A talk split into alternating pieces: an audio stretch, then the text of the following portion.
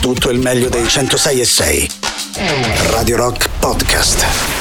Radio Rock Podcast. Radio Rock. Tutta un'altra storia. È uscito a ottobre per Gallucci Editore La discesa degli dei, nuovo e atteso romanzo di Marino Bartoletti. Ne parliamo ed è un piacere enorme direttamente con lui, finalmente in studio con noi. Buon pomeriggio Marino. Pronto? Eccoci, Marino, buongiorno. Come va? Come si dice, felice di essere qui, ma anche sincero di dirvi che sono felice di essere qui. Ottimo, allora noi siamo un po' responsabili, almeno a me piace pensare di essere responsabile di questa trilogia dei tuoi libri. Ti spiego perché, perché qualche anno fa eh, eri venuto qui in telefonica e avevamo detto, oh, cavolo, era appena successo di Maradona, insomma, eh, abbiamo detto avrai sicuramente altro di cui scrivere e dar vita, quindi anche se non è vero, tu di così, magari che è stato un nostro input per darti libero sfogo a questa ma trilogia molto importante. È vero, ma hai tolto la parola di bocca praticamente. In realtà, oltre a voi, qualcun altro mi aveva fatto notare che nella cena degli dei, che è il capostipite da cui tutto nasce, mancavano i calciatori. Mm. E non se n'era sentita la mancanza, sinceramente. Anche però... perché avremmo tutti evitato, penso, no? Di... Beh, vabbè, mm, in paradiso qualche calciatore buono lo trovo. Eh, sì. Ma anche qualche calciatore apparentemente non buono. Dopodiché, poi, esattamente in coincidenza con l'uscita della cena degli dei, cioè il 2 dicembre del, eh, di due anni fa, eh, se ne sono andati Diego sette giorni prima e Paolo Rossi sette giorni dopo, quindi non potevano che far parte del cast del mio secondo libro a cui eh, gliel'ho dedicato, infatti ho scritto a Paolo e a Diego due grandi amici e insostituibili amici prima che grandi campioni. Qualcuno mi ha detto facile mettere Rossi in paradiso, è meno facile mettere Maradona, però io ho giustificato il perché, il per come il mio Diego. Beh, poi uno che si faceva chiamare Dios, insomma, ci, ci può anche stare, no? Non, non, si faceva chiamare No, nel senso che era chiamato Dios, insomma, ci, ci, può stare. Ecco, in questo nuovo libro, mh, mm, una serie di personaggi, anche questi mai dimenticati, eh, rispondono ad una chiamata guidati da eh, Raffaella Carrà. Ecco, la cosa ci ha incuriosito perché volevamo anzitutto chiederti come mai hai scelto di dar lei questo ruolo quasi di, di capobanda, ecco, per, per, dirla in maniera un po', un po volgare. E eh, secondo te in cosa risiedeva la sua unicità del grande personaggio che è stato? Potrei rispondere in omaggio a chi mi ospita, che era un personaggio molto rock, mm-hmm. eh, nel senso più esteso del termine. Dell'attitudine, diciamo. Non l'ho scelto io, eh, l'ha scelto il grande vecchio, come tutti i personaggi che vengono convocati. Io sono soltanto un tiepido amanuense un timido trascrittore. L'ho scelta perché il grande vecchio è arrivato al terzo libro, il grande vecchio ricordiamo che è Enzo Ferrari. Eh, fa un passo indietro dicendo ragazzi io sono appunto avanti con l'età, fate un po' voi. E quindi dato che nel terzo libro, cosa che avevo già assaggiato nel secondo, tutti gli dei scendono sulla terra per compiere non tanto dei miracoli, che è abbastanza banale, ma per risolvere dei problemi, per realizzare dei sogni di ragazzi che hanno chiesto il loro aiuto. E il grande vecchio dice fra sé e sé, ma chi è che ha un know-how perfetto per quanto riguarda gli incontri, le carambate, queste cose qui? Si rivolge a Raffaella che fra l'altro è stata anche una sua grande passione, c'è stato un momento della sua vita in cui il fioraio di Piazza Giochi Delfici si è arricchito per mandare ogni giorno un mazzo di fiori rosso, di rose rosse alla, a Raffaella. A, me incuriosiva, scusami se ti interrompo, che sulla copertina di questo libro, così come era anche per il secondo, sono raffigurate dei personaggi senza volto. Che però, insomma, vedendoli a primo impatto, uno comprende da subito chi sono, perché ci sono delle pose, degli abbigliamenti che sono molto caratteristici no, di determinati personaggi. C'è Raffaella che fa la sua posa, Gigi Proietti, Pino Daniele, insomma.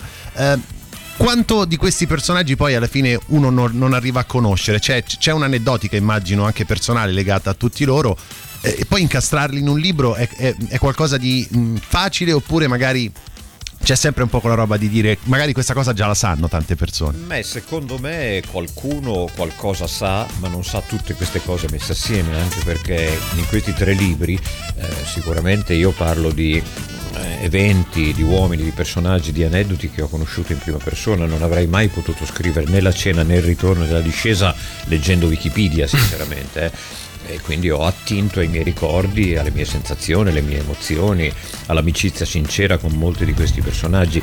Nel caso di un paio che sono ritratti in copertina ma sono effettivamente molto facilmente riconoscibili. Non ho fatto sta grande opera, tu dici, a, a, a riconoscerli. Ecco. Gilles Villeneuve, anche se sei un pilota con la tuta rossa, col casco eh sì. arancione. Ci si poteva arrivare. Però mh, al di là dei miei ricordi mi sono anche avvalso della consulenza di qualche amico per arrivare dove io non ero riuscito ad arrivare, quindi ho chiamato eh, Tullio D'Episcopo che, che, mi ha illuminato su alcuni particolari della sua amicizia con, uh, con, Pino Daniele che in paradiso incontra Massimo Troisi. Sai, noi scrittori possiamo volare con la Quando vai di fantasia puoi fare tutto, effettivamente. E eh beh, è anche un bel incontro, è anche abbastanza commovente, Riccardo, devo dire. Eh, perché... E quindi Tullio mi ha raccontato, per esempio, che l'intercalare, cosa che non ricordavo di Pino Daniele, era è capito dove è capito può voler dire eh, hai capito cosa mi è successo oppure accipicchia oppure ma guarda sto è eh, capito eh. è capito che dirlo è facile però non è facile tradurlo in scrittura per cui mi sono avvol- avvalso naturalmente di un profondo conoscitore della lingua napoletana per, per uh, Gigi Proietti ho sentito Rodolfo Laganà che è stato uno dei suoi allievi preferiti anche lui mi ha raccontato dei dettagli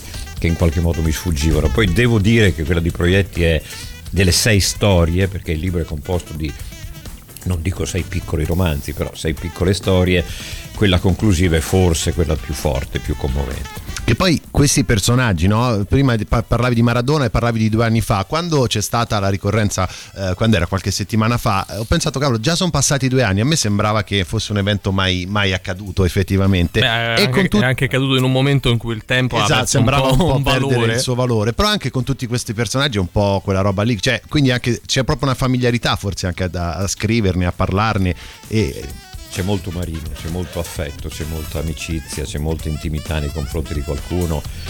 Nel primo, nel secondo, nel terzo, nel primo c'è Marco Puntani, c'è Lucio Dalla, c'è Luciano Pavarotti. E a me piace pensare che tutti questi grandi personaggi, questi dei, questi miti, questi eroi della musica, del, dello spettacolo, dello sport, sopravvivano da qualche parte, abbiano diritto a un tempo supplementare. E quindi li ricordo con l'affetto dovuto immaginando che possano fare ancora qualcosa per noi e in effetti nel terzo libro fanno tante cose per noi, per una giovane cantante che vuole eh, ripercorrere il sentiero di Pino Daniele, per una giovane atleta che chiede a Mennea di farle fare le Olimpiadi, per un giovane pilota che vuole fare il mondiale di Formula 1 possibilmente con una Ferrari e interviene Gilles Villeneuve. Quali migliori consiglieri tu dici?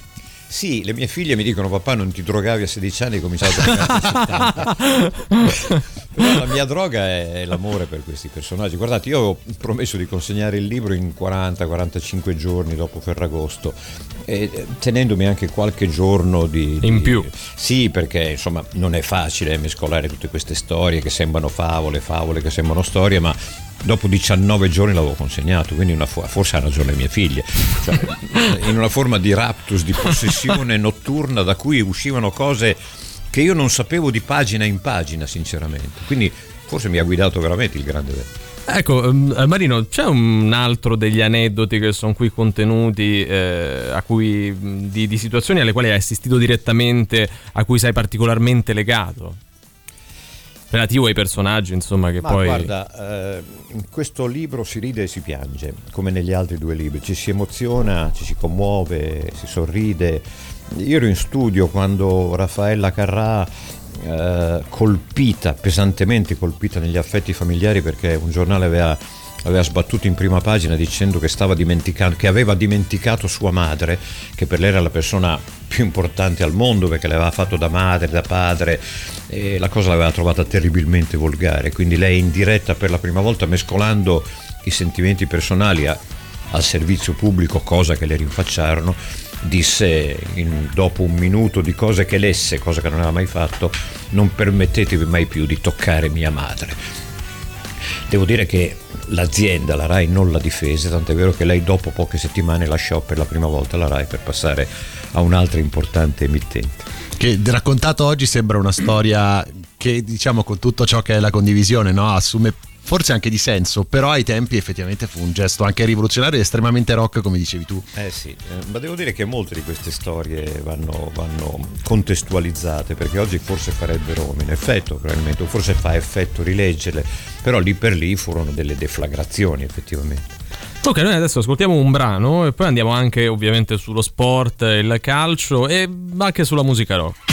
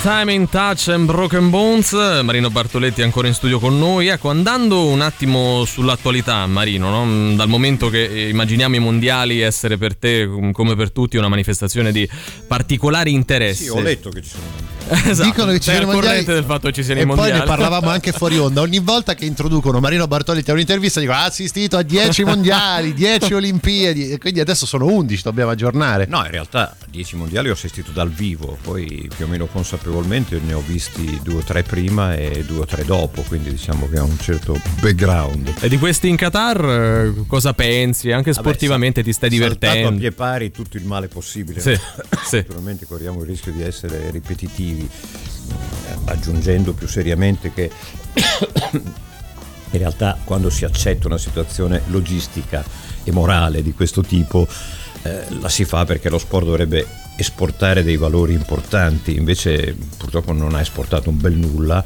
a parte qualche piccolo segnale, quindi lo sport si è pesantemente prostituito alla situazione.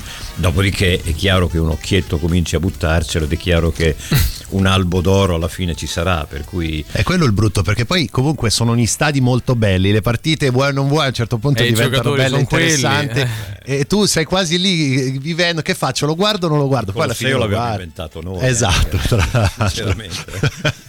Non aveva l'aria condizionata, però aveva i tendoni, da quel che si dice. Quindi insomma già, Però già, sì, già guardo, raccontato. li guardo con un occhio mm, prima distratto, adesso un filino più attento, mi concentrerò diciamo dalle eliminazioni dirette in poi, sono, sono divertenti in fondo questi mondiali, perché poi sono mondiali che come accade molto nelle ultime edizioni, soprattutto in questa, sono ad alto tasso di globalizzazione, cioè tu pensi che una squadra sia una squadretta e poi ti accorgi che il suo centravanti gioca stabilmente nella Premier League, quindi c'è una contamina- contaminazione molto forte che era cominciata già qualche tempo fa quando gli- i giocatori delle altre nazioni venivano a imparare a bottega in Italia, no? tant'è vero che impararono così bene che nel 94 il Brasile batté l'Italia giocando all'italiana e tanti altri avevano fatto il praticantato qua.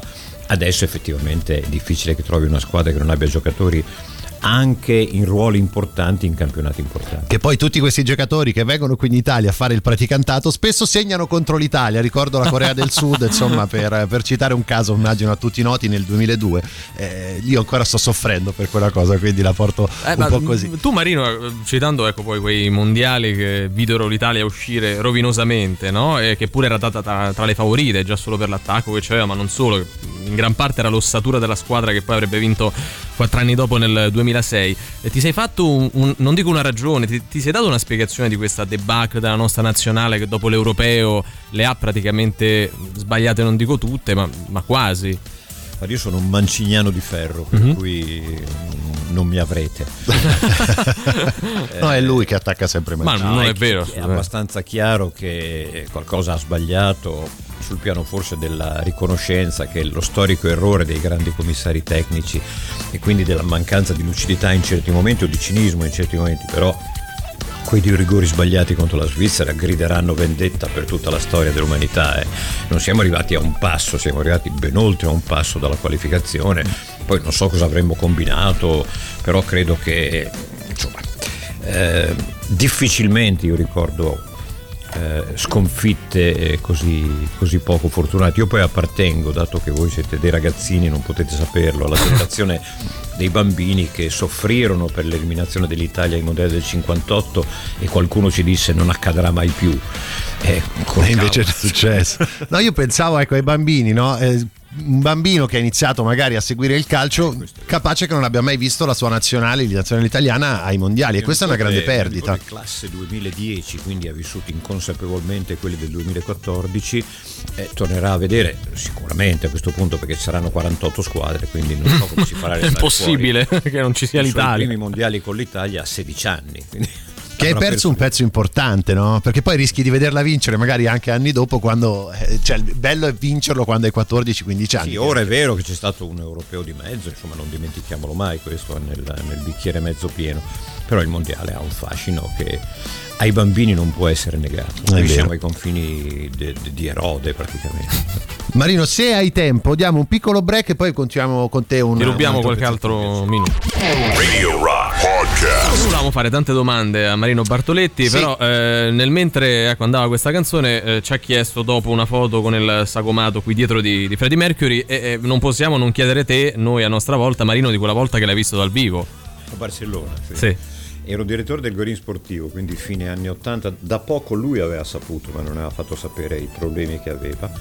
E cantò Barcellona con, eh, in coppia con Montserrat Caballé e accidenti a quando non c'erano gli smartphone e tutto il resto. Perché sarebbe stato un video incredibile. Eh sì, ovviamente l'abbiamo visto quel video, però fatto. Io mi ricordo che ero talmente inebetibile. Allora, come direttore del Guerriero Sportivo mi inviai militarmente a. Che quando fai il direttore è bello questo, guarda, perché poi puoi fare quello che vuoi alla Mi fine. inviai a intervistare Cruyff, che neanche vidi per la verità. e mi precipitai in questo parco. E mi ricordo che notai, ma perché Freddy non ha i baffi? Chissà perché fu la prima cosa che notai. Ah, perché era il periodo in cui non li aveva, è vero. E vabbè, insomma, questa è veramente una delle esperienze di vita che conservo come, come un diamante nel mio scrigno dei ricordi. Perché poi si dice sempre Marino Bartoletti è esperto di calcio, esperto di giornalismo e di creazione di format televisivi e esperto di musica e di Sanremo. Oggi mancano 66 giorni al Eh, prossimo Festival li di abbiamo Sanremo. apposta, eh, sei già in euforia? Sei già pronto? O ormai No, guarda, io per me andare a Sanremo sfidando l'ira dei vostri ascoltatori è come andare a Disneyland, perché mi diverto, mi ci diverto da una vita, poi è chiaro che ci sono pregi, difetti, cadute, risalite. In fondo Sanremo è stato un po' lo specchio di questo paese, praticamente coprendo integralmente l'Italia del dopoguerra, perché gliene mancano 5 o 6 e è inevitabile dire che anche nelle sue parti belle come in quelle brutte ha rappresentato quello che è l'Italia.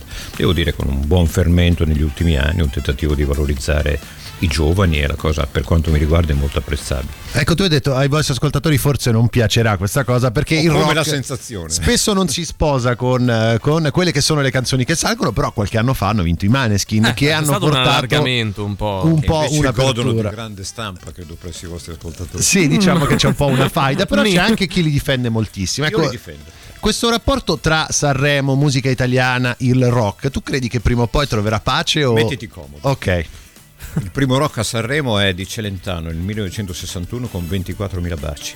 E si piazzò al secondo posto dietro una canzone un po' melensa che era Al di là del bene più prezioso ci sei tu, uh, uh, uh, che d'altra parte fu anche la canzone d'esordio di Mogol che a 26 anni vinse subito a Sanremo. In Italia non ci si era accorto che era arrivato il rock che aveva quasi una decina d'anni e probabilmente venne anche molto italianizzato e rappresentato alla buona da questa canzone che comunque ha avuto il suo successo. Per vedere la prima vittoria rock a Sanremo bisogna aspettare Mistero con Enrico Ruggeri mi sembra del 93, quindi è chiaro che il rock non ha mai fatto pace con Sanremo e poi arrivano i Maneskin che comunque sono un fenomeno forse costruito, forse patinato, eh, che però a me ispirano una grande simpatia perché comunque sono ragazzi a cui nessuno ha regalato nulla e in qualche modo tiene alto il nome, non dico della musica italiana, ma dell'Italia nel mondo e la cosa mi fa per la proprietà transitiva molto piacere, cioè qualcuno mi dice ma come fai ad apprezzare il volo ai Maneskin? E credo che qui a questo punto abbiano spento tutti. perché? Perché comunque la musica non deve veramente avere confini. eh. Capisco che qui non si possa bestemmiare in chiesa, però amare il rock non vuol dire non amare anche altre forme di espressione, cioè eh, a me non dispiace ascoltare i Rolling Stone e subito dopo il quartetto del Rigoletto, voglio dire, perché la musica comunque ha diritto di manifestarsi, ha diritto di annidarsi nel nostro cuore, qualunque ne sia la sua espressione. Che poi questo è il motivo per cui io me la prendo spesso con chi va contro Sanremo, perché io sono un grande fan de- de- dell'Ariston, di Ma tutto quel sì, contesto. dai, Mi è capitato di dire. andarci un paio di volte, è veramente una costola della società, cioè per quella settimana lì è come se ci fosse un mondo eh, differente. Un microcosmo. È eh. un microcosmo che non appartiene. Tu so che sei talmente appassionato di Sanremo che se ti dico un anno te lo butto lì mi riesci a dire chi ha vinto. Mi guarda come dire, vabbè, ma questa è una cavolata. È ragazzi." facile. Ti guardo come quello che ha l'inibizione da parte delle figlie di rispondere a domande del genere. Perché ha detto, si vede che la sua, il tuo è un caso di demenza senile.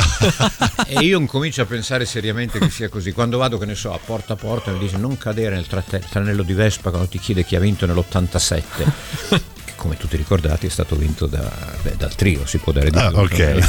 Io Ah, so quindi- solo il mio anno di nascita, quindi 91, tu lo saprai, Certo che lo so, anche perché vince Riccardo Cocciante con... con la polemica con eh, Renato Zero, no? Non so se ti ricordi che doveva vincere. Mm, dato che Sorigi Canzone aveva già fatto la copertina su eh, Riccardo Cocciante, non vedo che aspirazioni potesse avere Renato Zero che poi Hai ragione anche te. Chiedo bellissima. Erano gli anni in cui la malizia voleva che la tiratura di Sorrisi e Canzoni, diretto dal grande Designa, mh, precedesse la, l'esito di Sanremo. L'anno prima c'erano stati i Pooh, come sicuramente ricorderete, eh, io così, così a Ma fondo guarda, non sicuramente, vado. eh. poi ti faccio tutta la tomella dagli anni 80 agli anni 90, ma non... Però io so che già tu negli anni 80 ti dichiaravi poco attento, cioè nel senso ti piacevano più quelli prima degli anni 80. Beh sì, è chiaro che è un discorso generazionale ragazzi, io sono nato nella prima metà del secolo scorso, se volete fare i conti, insomma questo è.